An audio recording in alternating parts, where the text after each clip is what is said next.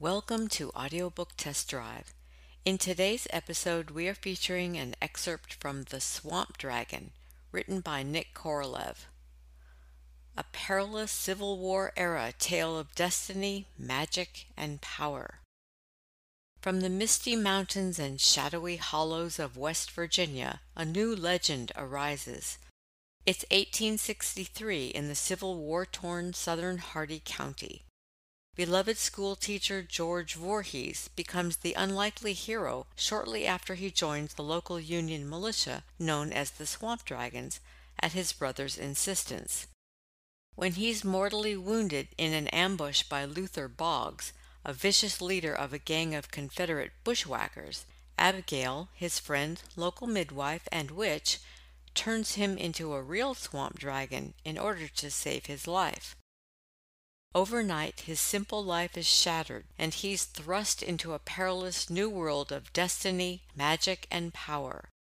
With only Abigail's advice for guidance and the continued support of Sarah, the girl he loves, George must navigate the dangerous terrain of a suddenly unfamiliar world in a quest to end the reign of terror by a man whose evil knows no bounds. And now for your listening pleasure, an excerpt from The Swamp Dragon. Chapter 1 The Worst Day of His Life.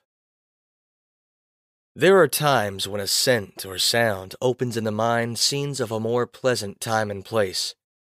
For George Voorhees, the key was the soft, earthy scent of leaf mold and the lazy calls of chilled crickets in the early October morning mist. It filled his senses as he rode his borrowed horse toward the one room schoolhouse up on Sights Mountain, outside the sleepy little village of Maysville in the new state of West Virginia. He was a tall, brown haired young man not much older than his oldest student. His suit was faded and his brogan scuffed. His legs hung long over the horse's sides, giving him the look of a stork astride a barrel. All he could think of was Sarah Cunningham, the young woman he had met a year ago on a church picnic. As soon as he was finished teaching for the day, he planned to call on her at her parents' farm along the valley road to Petersburg. The thought of her deep blue eyes and smile that melted his heart filled him with a wistful joy. She was the only bright spot in a growing, dismal situation in the valley and hills he knew as home. A situation he was trying his very best to ignore, as if that would drive it all away. The whole country was gripped in a death hold by civil war. The state had been born in it, and people in the hills and valleys were entrenching ever deeper in their support of either the Southern or Northern cause. Families were broken. Loyalties divided whole communities. Old feuds gained momentum, and some black souls used this to their advantage as an excuse to menace neighbors they did not like. George did not want to get involved. He had children to teach, and his growing love for Sarah to nurture. Yet, every day he found it harder to resist his brother Frank's requests for him to join the state militia to defend his home from rebel raiders. More hurtful were the harsh glances Sarah's family of Southern sympathizers gave him every time he was with her. Even Mr. Cooper down at the general store asked him all too bluntly last Friday where his loyalties were. His answer had been a shrug, and he quickly changed the subject to an order of textbooks. He did not know how much longer he could hold out against such pressure. It usually resulted in thoughts of how unfair life was, and him pushing the issue under the carpet in the back of his mind to be replaced by thoughts of Sarah's eyes and smile. How such a beauty could fall for him came as a profound surprise to him, being such a lanky weed of a young man compared to the robust farm youths in the county, and he could not offer much, being a poor schoolmaster living in Frank's attic. However, he found Sarah was not looking for a man of means, though her family were horse breeders and among the wealthiest families in the county. One crisp winter Sunday, as they left church, she said that she loved his gentle, caring soul, and he remembered feeling his ears go hot at her words. The thoughts melted as the school came into view through the trees at the top of the hill the old brown gelding he rode had yet to climb. It was Frank's spare horse, an animal of mixed breed called Buck. George imagined Buck could run like a deer at one time in his life, but those days seemed gone forever. Yet, Buck was a steady mount, with the good balance of a mountain goat, needed in these parts, and they got along fine. As usual, Buck arrived safe and sound at the school, and George dismounted and tied the reins to the hitching post under the shade of a hickory tree. It was too early for students to start showing up, so it gave him time to write lessons on the blackboard in the front of the room. When finished, he went to his desk and took a large pad of drawing paper out of the middle drawer. It was filled with his detailed pencil illustrations of the story he was telling the class after they finished the day's lessons. This time of stretching the imagination and escaping for a short while their harsh reality was something they all looked forward to each day. He was a highly skilled, self taught artist, having spent countless hours in his younger years sketching on any scrap of paper he could find. Both his parents saw the value in his natural talent and saved brown wrapping paper from packages for him to use. He could have taken a job with Harper's Weekly, like his father had wanted him to three years ago.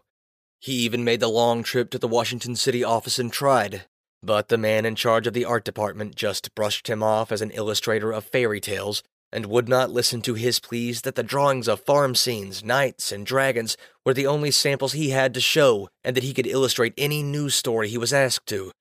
It was a terrible blow. He comforted himself with the thought that he would hate living in a city anyway. Instead of becoming an artist for any other paper, he turned to a profession greatly needed in the hills a schoolmaster. He set the pad on top of the desk, glancing out the window at the old dead walnut tree, briefly wondering if the hawk would show again. For the last three story sessions, a red tailed hawk perched on the limb closest to the window and stayed for the whole story episode as if listening in.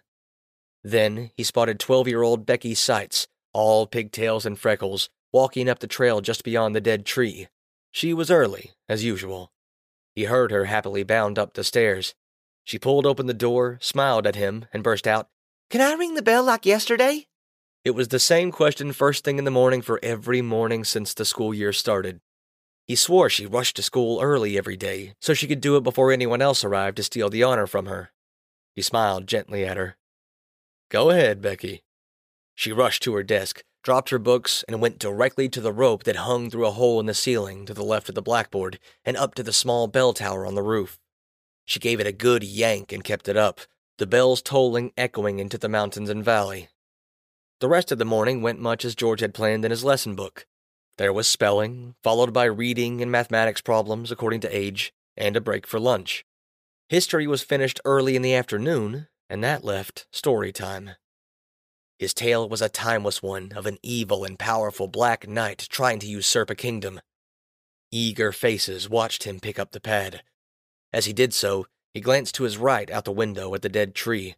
Sure enough, the hawk came in for a graceful landing on the branch closest to the window. He smiled to himself at the mystery he intended to solve later when he got the chance. Now, where did we leave off yesterday? he asked, knowing full well the answer. John Voorhees, his dark haired ten year old nephew seated at a front desk, shot up his hand, waving it wildly. Behind him, Jim Kreitz, too, had a hand raised, a split second faster. Jimmy, George said, nodding at him and getting an instant sour look from John.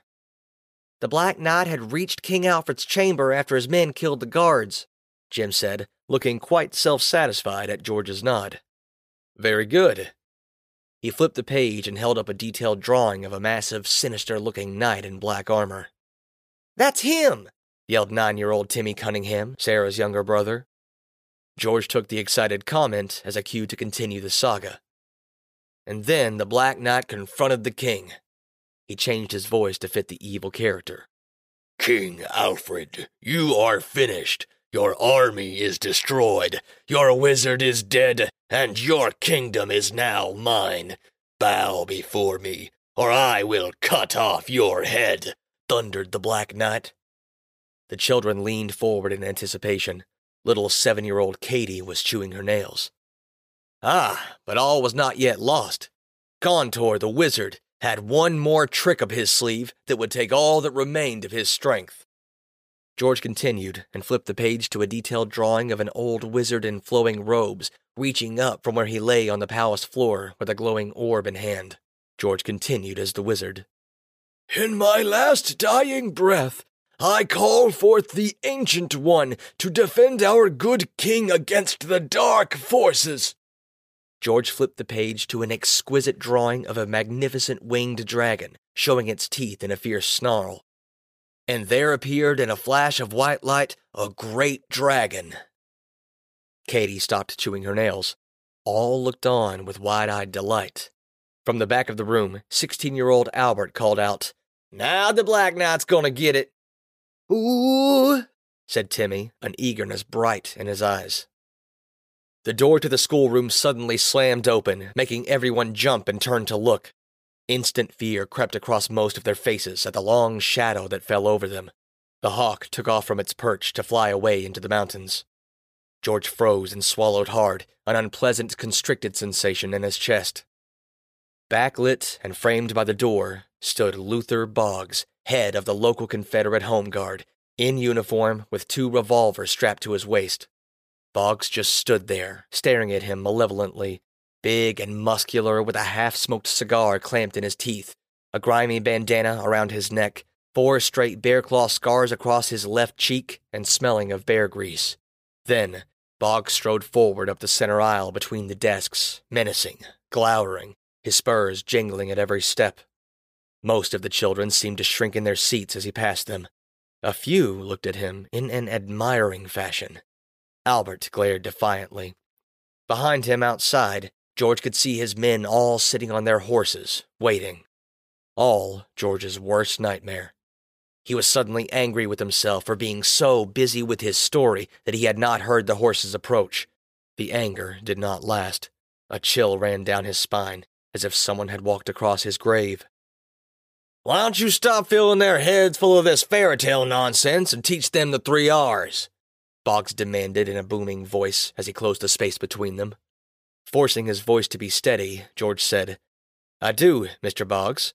We finished early, and now it's story time to stretch the imagination, and Boggs stopped right in front of him, grinned savagely, and cut him off. It's Captain Boggs to you. I'd say spare time would be better spent teaching them their patriotic duty to the Confederate States and Virginia, not making heroes out of creatures of the devil. George felt his hands holding the pad go clammy. He must not give in to this bully, he told himself. There would be no end to the torture if he did that. I beg to differ. This is West Virginia now since June and part of the Union. Well, we don't recognize your illegal state, Luther thundered. He snatched the pad of drawings from George's hands, touched his cigar to the corner, and held it up to the class as it slowly started to burn. He glared at the children, Y'all see how nice this is starting to burn? Most stared in silent fear. A few called out, Yes? He puffed up to his full height. Well, if me or any of my boys catch any of your men folk joining the Yankee militia known as the Swamp Dragons in these parts, this is what's going to happen to your homes. Boggs dropped the smoldering pad into the wire wastebasket at the side of the desk. He turned savagely on George and poked him in the chest with his forefinger several times as he spoke right into his face, his foul breath almost making George gag. And that goes for you, too, though I expect you're too yellow, school teacher. The children are all I care about, George replied, struggling to show a strong front. His heart was thumping against his ribs like a trapped bird, and it was getting hard to breathe. Boggs turned away sharply and strode toward the door, making chicken clucking noises. He stopped at the doorway and turned to George. Figured you for a mother hen. Next you'll be wearing a dress. He burst into hearty laughter at his own joke and went out the door, slamming it behind him, making George and half the children jump. All heard the sound of horses' hooves pounding away down the hill. George quickly grabbed the water pitcher on his desk and doused the fire. Then he poured himself a glass and drank quickly. When he put it down on the desk, he noted his heart slowing, and he took a deep breath. Albert found his voice first, yet he spoke in a quiet tone not much above a whisper, as if to speak louder might bring Boggs back. Why didn't you stop him, Mr. Voorhees? All that artwork you did got ruined. George leaned back and sat on his desk, running his hand through his dark hair. He looked over the whole class of questioning and frightened faces and stopped his gaze at Albert. Well, Albert, sometimes it is not the time to pick a fight, whether it is with a schoolyard bully or a grown man behaving like one. I have all of you to think about, I was not about to be foolish with an armed man here in the schoolhouse. He sighed. I think you should all go home early today. Class dismissed. The children were all very subdued as they gathered their things and filed out. George stayed perched on his desk a while, composing himself. Then his thoughts retreated to Sarah, and it was as if the sun had broken through storm clouds. On the way to her house, he stopped to pick some fall asters from a meadow and fern leaves from the bordering woods for a bouquet. The sun was going down by the time he finished. Flowers in hand, he had only ridden a short way down the road when he heard horses behind him. A panic gripped him. He kicked Buck into a gallop and was making good speed down a level stretch of road when the horses behind him picked up speed and sounded like they were closing fast. Wait up, George, came the familiar voice of his brother. George looked over his shoulder in time to see Frank on the big chestnut bow and Isaac on a black horse round a bend in the road at a full gallop in the lengthening shadows.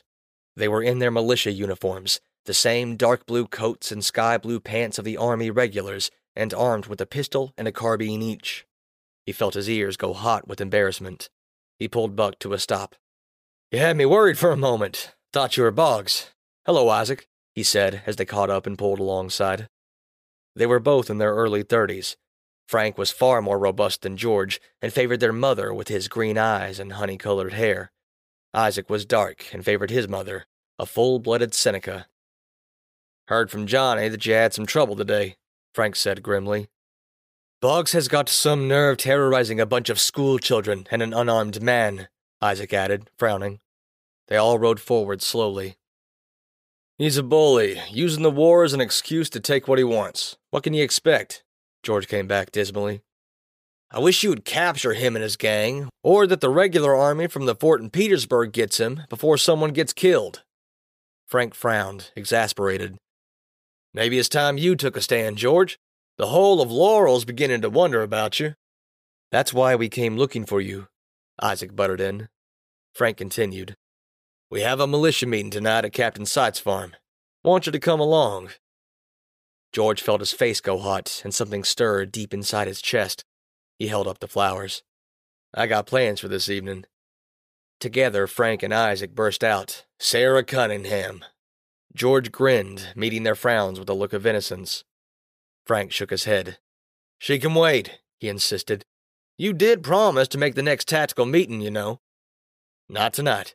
George said stubbornly. You don't have to join yet. Just hear out the boys and Captain Sights. See what is going on in the real world outside your school, Isaac urged. Maybe next time, George shot back. Frank, riding next to him, reached out and touched his shoulder, an earnest, almost frightened look in his eyes in the fading light. There might not be a next time for you. Boggs should have made that plain with his visit.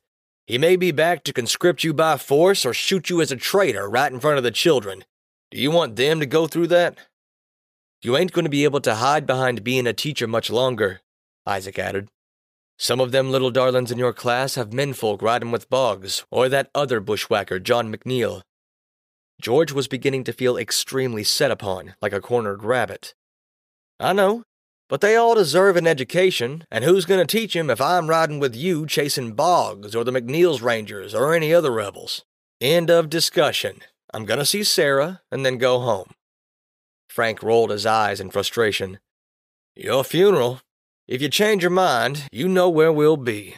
And don't say anything to Sarah or her family about the meeting. You know where their sympathies lie. Like I would betray my own brother and friends. What do you take me for? George snapped peevishly, highly affronted. Frank and Isaac rode away into the twilight without saying another word.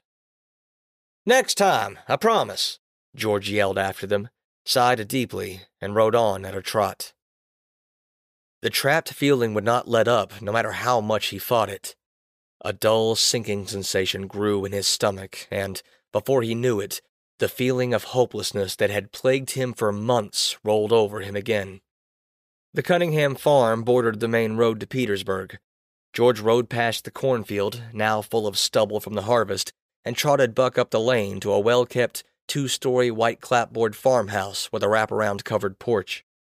He dismounted and tied Buck's reins to the hitching post by the front porch, straightened his worn brown jacket, and walked up the porch stairs. He knocked on the front door, and it was opened immediately, but only enough to reveal Timmy standing there, who looked rather surprised to see him. Mr. Voorhees? I didn't think you'd come here after what happened today at school, Timmy said simply, standing there unmoving. I don't know why not. I'm not about to let a bully stop me from visiting Sarah. He forced a smile. Sarah suddenly pushed Timmy out of the way, frowning at him. Timmy, go help Pa with the evening barn chores. Timmy disappeared. George felt like melting on the spot when Sarah looked up at him, with her expressive blue eyes the color of the autumn sky. The sight of her made everything seem so much better in his world.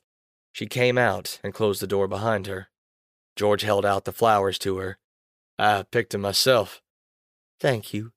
You are always so kind and thoughtful. She took them inside, looking longingly from the flowers to him. He swore she could see clear to his soul and was totally mesmerized. Slowly, ever so gently, he took her free hand in his. She squeezed his hand lightly. Tears began to appear in her eyes. It was unexpected, like jarring notes in a favorite song. The shock brought him back to earth. Is there something wrong? he asked, his stomach suddenly feeling like it was full of grasshoppers. She blinked back the tears. No. Well, I. The door suddenly opened. Her older brother Andrew was standing there, a grim look on his aquiline face. He was wearing an open gray rebel cavalry shell jacket over his civilian shirt and a pair of revolvers strapped to his waist. George's mouth gaped in shock. Andy, you with Boggs? Andy stepped out on the porch to push in protectively between his sister and George. I think it best you not see Sarah any more until you decide whether your loyalties are with Lincoln's illegal state or the Old Dominion. And from what Timmy says, you're on shaky ground. Andy took his tearful sister by the arm and hauled her into the house with him, slamming the door in George's face. Outraged, George pounded on the door with his fists. Sarah! Sarah! he shouted, his voice cracking. Leave, boy, unless you're willing to make up your mind. Her father's voice sounded from the side of the porch, startling him. George turned to find Mr. Cunningham, a strongly built, middle aged man with a full beard, standing in the side yard in his work clothes. Struggling to keep what composure he had left, George took a step to the top of the stairs. Mr. Cunningham, I can't. The children, I. Mr. Cunningham strode forward, his eyes flinty hard, and untied Buck's reins.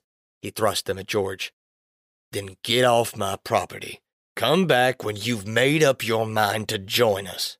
Time to root hog or die. The injustice of it all welled up inside him, so he wanted to yell with fury. But it would do no good. Dejected, without another word, George took the reins, mounted slowly, and rode away at a slow trot, his eyes burning and feeling a terrible hollow inside him he did not want to feel or examine, a dark, cold hole where Sarah had been. We hope you enjoyed listening to this excerpt from The Swamp Dragon. If you would like to hear the entire audiobook, it can be purchased at Amazon.com, Audible.com, and iTunes.com.